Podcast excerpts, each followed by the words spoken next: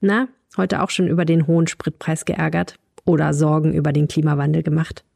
Unser Partner Cycling World Europe hat da was für euch. Europas Ausstellung für feinste Radkultur kommt vom 18. bis 20. März auf das Areal Böhler in Düsseldorf und lädt euch ein, tief in die Welt des Fahrradfahrens einzutauchen. Für eure persönliche Mobilitätswende. Lasst das Auto stehen, kommt zur Cycling World. Mehr Infos auf cyclingworld.de. Und jetzt viel Spaß beim Aufwacher Podcast. Im Moment pendelt es sich ein. Der ADAC hat gesagt, der Höhenflug wäre gestoppt. Benzin E10 2,20 Euro, Diesel 2,30 Euro. Das ist alles etwas weniger als am Donnerstag. Also vielleicht ist jetzt der kurzfristige Höhepunkt erreicht. Wenn man die schrecklichen Bilder vom Krieg in der Ukraine sieht, ist es wirklich nur eine kleine Randerscheinung. Trotzdem beschäftigt das Thema Spritpreise in Deutschland gerade viele Menschen, vor allem die, die wirklich auf das Auto angewiesen sind und für die die hohen Preise finanzielle Schwierigkeiten bedeuten. Es gibt mehrere Ideen, wie das gelöst werden könnte und da sprechen wir gleich drüber hier im Aufwacher. Rheinische Post Aufwacher. News aus NRW und dem Rest der Welt. Mit Benjamin Meyer am Dienstag, den 15. März 2022. Schön, dass ihr dabei seid. Und zu Beginn schauen wir wie immer auf die Landeshauptstadt mit den Kolleginnen und Kollegen von Antenne Düsseldorf. Guten Morgen. Hallo, wir schauen uns heute mal die neue Unfallstatistik für Düsseldorf an. Dann geht es um die Diskussion um die anstehenden Corona-Lockerungen. Und dann sprechen wir noch über sogenannte Assistenzhunde. Die meisten Unfälle hier bei uns in Düsseldorf passieren laut Polizei beim falschen Abbiegen oder Wenden. Hierdurch krachte es im letzten Jahr alleine knapp 1000 Mal. Weitere Hauptunfallursachen sind mangelnder Abstand zum Vordermann und die Missachtung der Vorfahrt. Marc Peschert, die Einzelheiten. 23.000 Unfälle gab es im vergangenen Jahr in Düsseldorf insgesamt. Das sind so wenige Unfälle wie seit 1997 nicht mehr. Grund dafür dürfte die Corona-Pandemie sein. Aufgrund von Homeoffice und Homeschooling gab es deutlich weniger Verkehr als in Corona-freien Jahren. In 42 Fällen waren Verkehrsteilnehmer bei Unfällen vor allem durch ihr Handy abgelenkt. Die Handynutzung am Steuer wurde von der Polizei bei Kontrollen verstärkt in den Fokus genommen. Hier wurden alleine fast 11.000 Verstöße geahndet ein Zuwachs von 5 Prozent im Vergleich zum Vorjahr. Am kommenden Sonntag enden die meisten Corona-Maßnahmen. Allerdings werden die Warnungen vor zu massiven Lockerungen immer lauter. Grund sind die steigenden Infektionszahlen. Antenne Düsseldorf-Reporter Dennis Grollmann mit Reaktionen aus Düsseldorf. Der Mediziner Amagusi von der Schönklinik in Herz sagt, noch sei das Gesundheitssystem nicht an seine Belastungsgrenze gekommen. Der Trend sei aber immer, dass die steigenden Infektionszahlen mit Verzögerung in den Kliniken ankommen. Auch wenn der Verlauf der Omikron-Infektion eher mild sei, mahnt der Düsseldorfer Mediziner zu Lockerung mit Augenmaß. Die Lehrergewerkschaft GEW in Düsseldorf sorgt sich um vorschnelle Lockerungen und plädiert für ein Beibehalten der Maskenpflicht in der Schule. Die könnte allerdings Anfang April enden. Eine Entscheidung des Landes steht aber noch noch aus.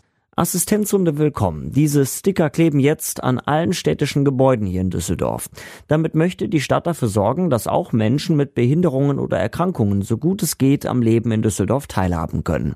Die Infos hat Antenne Düsseldorf Reporterin Kirsten Hedwig Rondott. Gerade Menschen mit unsichtbaren Behinderungen wie psychischen Erkrankungen oder Epilepsie stehen im Alltag immer wieder vor Problemen, wenn sie mit ihrem Assistenzhund zum Beispiel zum Arzt oder in ein Museum wollen. Gesetzlich sind die Assistenzhunde zwar bereits überall erlaubt, viele Menschen wissen darüber aber nicht Bescheid. Zusammen mit dem Verein Pfotenpiloten möchte die Stadt deshalb mehr Akzeptanz für die Assistenzhunde schaffen. Oberbürgermeister Stefan Keller fordert auch die Düsseldorfer Unternehmen dazu auf, Assistenzhunde ausdrücklich willkommen zu heißen. Und so weiter. Überblick aus Düsseldorf. Mehr Nachrichten gibt es auch immer um halb bei uns im Radio und rund um die Uhr auf unserer Homepage antennedüsseldorf.de und in der Antenne Düsseldorf App. Vielen Dank. Ich kann mich noch ziemlich genau erinnern und äh, damit bin ich, glaube ich, nicht alleine. Ziemlich zu Beginn der Corona-Pandemie, da sind die Spritpreise gefühlt ins Bodenlose gefallen. Um die 1,20 Euro hat man da teilweise für einen Liter Benzin bezahlt. Davon sind wir jetzt zwei Jahre später und jetzt bald drei Wochen nach dem Einmarsch der russischen Armee in der Ukraine weit entfernt. Für manche ist das ärgerlich, für andere ein wirkliches Problem, weil zum Beispiel der Weg zur Arbeit auf einmal deutlich teurer geworden ist. Jetzt wird viel diskutiert, wie können Autofahrerinnen und Autofahrer entlastet werden. Dazu gibt es mittlerweile mehrere Vorschläge und mit denen hat sich meine Kollegin Antje Höning, Leiterin der Wirtschaftsredaktion der Rheinischen Post, beschäftigt. Guten Morgen, Antje. Hallo, guten Morgen, Benjamin. Wichtige Frage vorab für alle, bei denen die Tanknadel gerade wieder in Richtung Null geht. Ähm, wie ist denn gerade die Tendenz? Steigen die Preise weiter oder pendelt sich das dann doch mal ein? Im Moment pendelt es sich ein. Der ADAC hat gesagt, der Höhenflug wäre gestoppt. Benzin E10 2,20 Euro, Diesel 2,30 Euro. Das ist alles ähm, etwas weniger als am Donnerstag. Also vielleicht ist jetzt der kurzfristige Höhepunkt erreicht. Ich habe ja schon gesagt, gerade werden vor allem drei Vorschläge diskutiert, wie jetzt damit umgegangen werden könnte. Bevor wir uns das gleich im Detail anschauen, fass doch mal kurz zusammen, um welche es da geht. Ja, genau. Im Wesentlichen liegen drei Vorschläge auf dem Tisch. Das eine ist äh, Senkung der Mehrwertsteuer, das andere ist äh, Rabatt an der Tankstelle und das dritte dreht gar nicht am Preis, sondern lautet befristetes Tempolimit, also Nachfragesenkung. Fangen wir mal mit dem Tankrabatt an. Wie könnte das denn genau aussehen? Ja, Christian Lindner, der Bundesfinanzminister, scheint diesen Vorschlag zu favorisieren und er stellt sich das so vor, dass ein Rabatt direkt ähm, an der Tankstelle beim Bezahlen abgezogen wird und der Tankstellenbetreiber sich das Geld hinterher vom Fiskus wiedergeben lassen soll. In Frankreich hat man so etwas Ähnliches vor. Auch da wird ein Rabatt von 15 Cent pro Liter gewährt. Wie sind die Reaktionen darauf, also auch von den Tankstellenbetreibern? Ist das eine realistische Idee? Ja, ich glaube, es ist gar keine realistische Idee. Der Zentralverband des Tankstellengewerbes hat auch schon gleich aufgeschrien. Dort fürchtet man natürlich eine riesige Bürokratie. Daraufhin hat Lindner erklärt, nein, nein, also jetzt solle der Pächter nicht jede Quittung äh, einzeln beim Finanzamt einreichen, sondern man wolle das mit den Mineralölkonzernen im Ganzen regeln. Ich glaube, das ist noch überhaupt nicht so zu Ende gedacht, äh, weil, weil es gibt ja Tankstellenpächter, die arbeiten auf eigene Rechnung. Manche sind gar nicht an ähm, Mineral Konzerne angebunden. Und von den Corona-Hilfen wissen wir ja, dass wir da das Schlimmste zu erwarten haben mit diesen Einzelabrechnungen. Also ich glaube, es ist keine gute Idee. Im Übrigen ist es auch noch sehr teuer, aber gut, wir sind es ja gewohnt, in diesen Krisen Milliardensummen auf den Tisch zu legen. Das Institut für Weltwirtschaft sagt, dieser Tankrabatt kostet 19 Milliarden.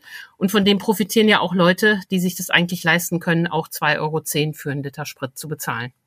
Zweite Idee wären ja die Steuern. Klingt erstmal logisch. Je teurer Benzin ist, desto mehr Steuern zahlen wir auch drauf. Und dadurch wird's ja noch teurer. Ne?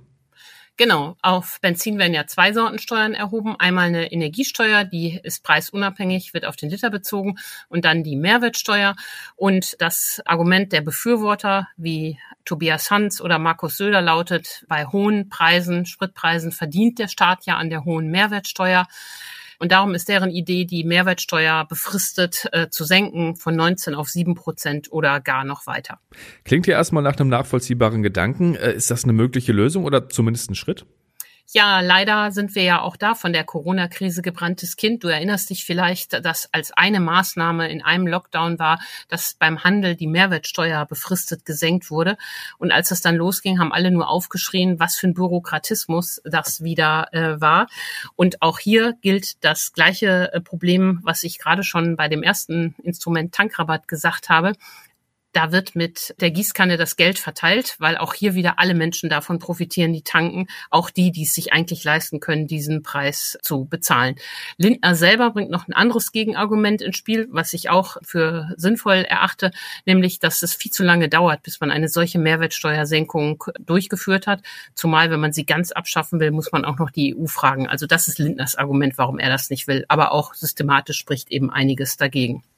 Nummer drei aus unserer Liste wäre ja das befristete Tempolimit. Da wird ja eh seit Jahren drüber gestritten, allein schon aus Klimaschutzgründen. Könnte das eine Lösung sein? Was würde das bringen? Naja, die Freunde des Tempolimits äh, sagen, wenn wir Tempo 100 auf der Autobahn machen und 30 in der Stadt, dann sinkt der Verbrauch. Und wenn man das hochrechnet, machen wir uns davon unabhängiger ähm, von Russland.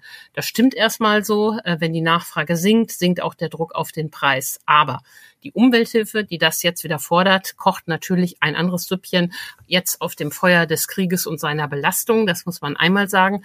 Und wie schnell das geht und ob und wie stark das überhaupt auf den Preis durchschlägt, ist ja völlig offen. Der ADAC weist auch darauf hin, dass der Spritpreis sich jetzt schon vom Ölpreis abgekoppelt hat. Das wirft auch Fragen auf, was machen da eigentlich die Ölkonzerne? Nutzen die da eine Notlage aus? Das insinuiert der ADAC durchaus. Also auch dieses äh, Maßnahme ist am Ende nicht zielführend. Also ich fasse mal zusammen, alles nicht so richtig überzeugend. Ähm, wie schätzt du das denn jetzt ein? Wie geht's weiter mit dem Thema? Ja, ich habe auch mit zwei ähm, wichtigen Ökonomen gesprochen, die wirklich sehr viel Ahnung haben. Das ist einmal Christoph Schmidt vom RWI in Essen und ähm, mit den ähm, Kieler Volkswirten. Und die sagen beide, diese Maßnahmen taugen nichts. Was man machen muss, ist gezielt den armen Haushalten helfen, für die die hohen Spritpreise eine dramatische Belastung sind, zumal wenn sie womöglich auch noch weite Strecken zu fahren haben. Für die muss man gezielt etwas machen, so eine Art Energiegeld denen geben, diesen Heizkostenzuschuss vielleicht zu einem Tankzuschuss erweitern erweitern. Aber der Staat darf nicht in die Preisbildung eingreifen und der Staat darf eben auch nicht mit der Gießkanne das Geld verteilen. Für alle Leute, die es sich leisten können, diesen Benzinpreis zu zahlen, den muss man doch zurufen, das könnt ihr tragen. Das ist der Preis der Krise. Wir haben Krieg in Europa. Da ist doch die erhöhte Rechnung an der Tankstelle echt noch das geringste Problem. Vielen Dank dir für deine Einschätzung, Antje. Vielen Dank, Benjamin. Tschüss. Und damit kommen wir zu einem ganz anderen Thema. Manche mag es überraschen, aber ja, die Band Genesis spielt gerade tatsächlich nochmal eine Tournee, eine große Abschiedstournee. Mit gleich drei Konzerten in der Kölner Lanxess Arena, fast 14.000 Fans jubelten da dem inzwischen 71 Jahre alten Frontmann Phil Collins am ersten Abend zu. Philipp Holstein, stellvertretender Leiter der Kulturredaktion der Rheinischen Post, war für uns mit dabei. Hallo Philipp. Hallo. Ich frage mal ganz direkt, sollte man sich sollte dieses man sich Konzert geben, geben? Weil man hier einen ganz großen Popstar, der die letzten Jahrzehnte ja bestimmt hat, vor allen Dingen die 80er Jahre, ähm, erlebt am Ende seiner Karriere und das ein ganz berührender Moment ist. Phil Collins, der ja so etwas wie der Überschall-Popstar der 80er Jahre gewesen ist, 1985, viele werden sich erinnern, bei Live Aid sowohl in London aufgetreten als auch in Philadelphia. Er ist dann zwischendurch mit der Concorde geflogen. Der ist nun körperlich stark versehrt. Er hat den Rücken kaputt. Er kann die Schlagzeugsticks nicht mehr halten, weil er ein Nervenleiden hat. Er leidet an Diabetes. Vor einigen Jahren hat er sich fast totgesoffen und nun sitzt dieser arme Kerl oder er liegt viel mehr, als dass er sitzt in einem Barhockerartigen Sessel und bestreitet das Konzert im Sitzen. Und das ist ein ganz berührender Moment, weil man hier eben einem Popstar auch etwas zurückgeben kann. Ich habe das Gefühl, dass er den Abend fast noch mehr genossen hat als die 13.900 Leute, die dort gewesen sind. Das sei ihm auf jeden Fall gegönnt. Aber wie war denn die Stimmung im Publikum?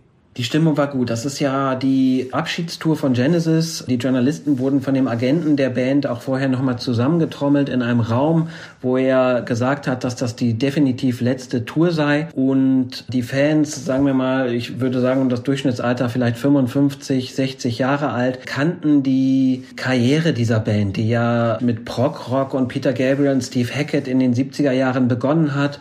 Mitte der 70er sind diese prägenden Figuren für diese Band ausgestiegen Phil Collins hat die Führung übernommen und die Band dann immer mehr in Richtung Hitmaschine und Stadionrock gestriegelt und das Programm bestand aus dem Besten aus beiden Welten, würde ich sagen. Also man hat Stücke von The Lamb Lies Down on Broadway gehört, aus der großen frühen Phase, genauso wie späte Stücke wie Invisible Touch oder I Can Dance. Und äh, ja, die Fans haben das bejubelt und haben jedes Gitarrensolo bejubelt und vor allen Dingen haben sie Standing Ovations für Phil Collins Fans gespendet.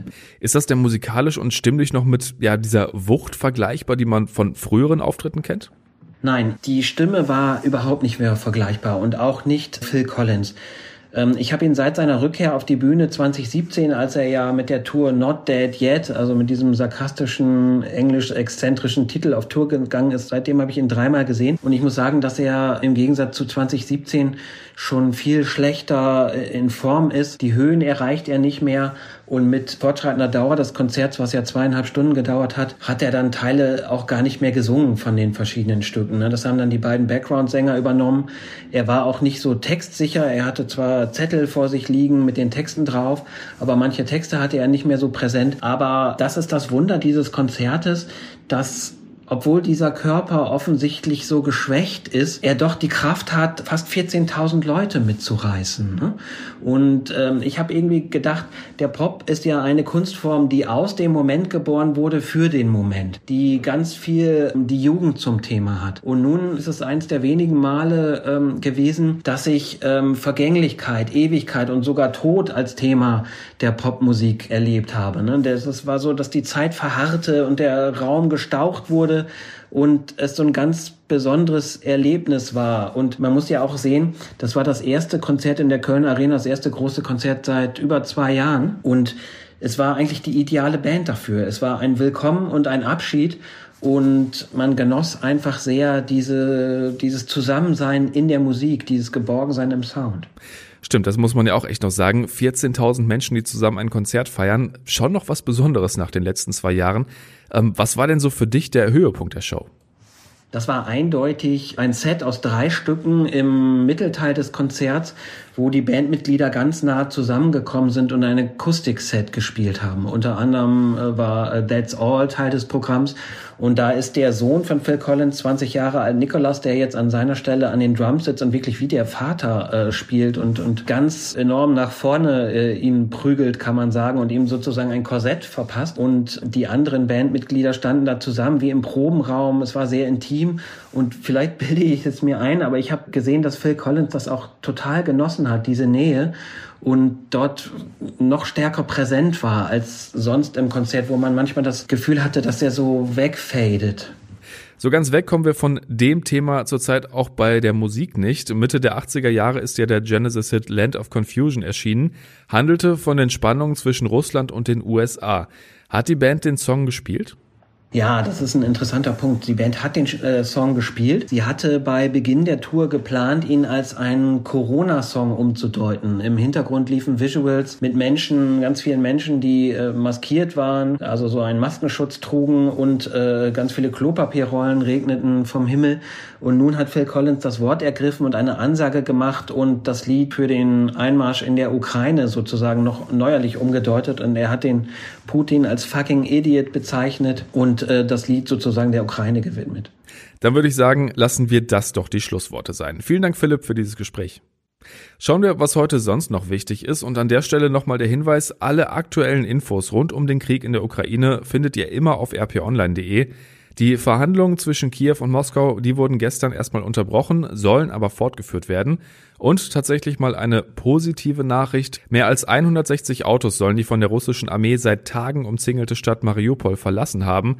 Zuletzt waren Evakuierungsversuche da immer wieder gescheitert. Über eine allgemeine Impfpflicht wird weiter diskutiert. In Gesundheits- und Pflegeeinrichtungen ist sie da und da ist heute ein wichtiger Stichtag für alle Beschäftigten, denn bis heute können sie entweder ihre Corona-Impfung oder Genesung nachweisen oder ein Attest vorlegen, dass sie nicht geimpft werden können. Ab morgen gilt die Impfpflicht dann, heißt, ab morgen können die Gesundheitsämter dann theoretisch Konsequenzen ziehen. Allerdings wird wohl niemand morgen deshalb den Job verlieren. Laut einer Umfrage der deutschen Presseagentur bei den Bundesländern setzen die Ämter wohl auf mehrstufige Verfahren und Fristsetzungen und haben auch einen gewissen Ermessensspielraum. Bleiben wir noch kurz bei Corona. NRW-Ministerpräsident Hendrik Wüst wurde bei seiner Israel-Reise positiv getestet. Ein PCR-Test steht wohl noch aus. Weitere Termine auf der Reise werden zur Sicherheit aber erstmal ausgesetzt. Auf die nächste Ministerpräsidentenkonferenz am Donnerstag, bei der es unter anderem um die aktuelle Corona-Lage gehen soll, hat das aber wohl keine Auswirkungen. Die soll nämlich sowieso digital stattfinden. Das Umweltbundesamt will heute seine Prognose zu klimaschädlichen CO2-Emissionen für das vergangene Jahr veröffentlichen. Durch die Corona-Pandemie waren die Werte 2020 stark gesunken. 2021 ist der Ausstoß aber anscheinend wieder angestiegen. Und zum Schluss noch der Blick aufs Wetter. Da kommt was auf uns zu, das wir über die letzten Tage fast schon vergessen haben, nämlich Regen. Keine Sorge, nichts Dramatisches, aber es kann immer mal wieder Schauer und leichten Regen den Tag übergeben bei 11 bis 14 Grad. Am Abend lockert es dann aber auch schon wieder auf und morgen gibt es dann wieder viel Sonne bei 15 bis 18 Grad. Und mit diesen guten Wetteraussichten sage ich Tschüss, das war der Aufwacher für heute. Habt einen guten Tag und bis dann. Mehr Nachrichten aus NRW gibt's jederzeit auf RP Online. rp-online.de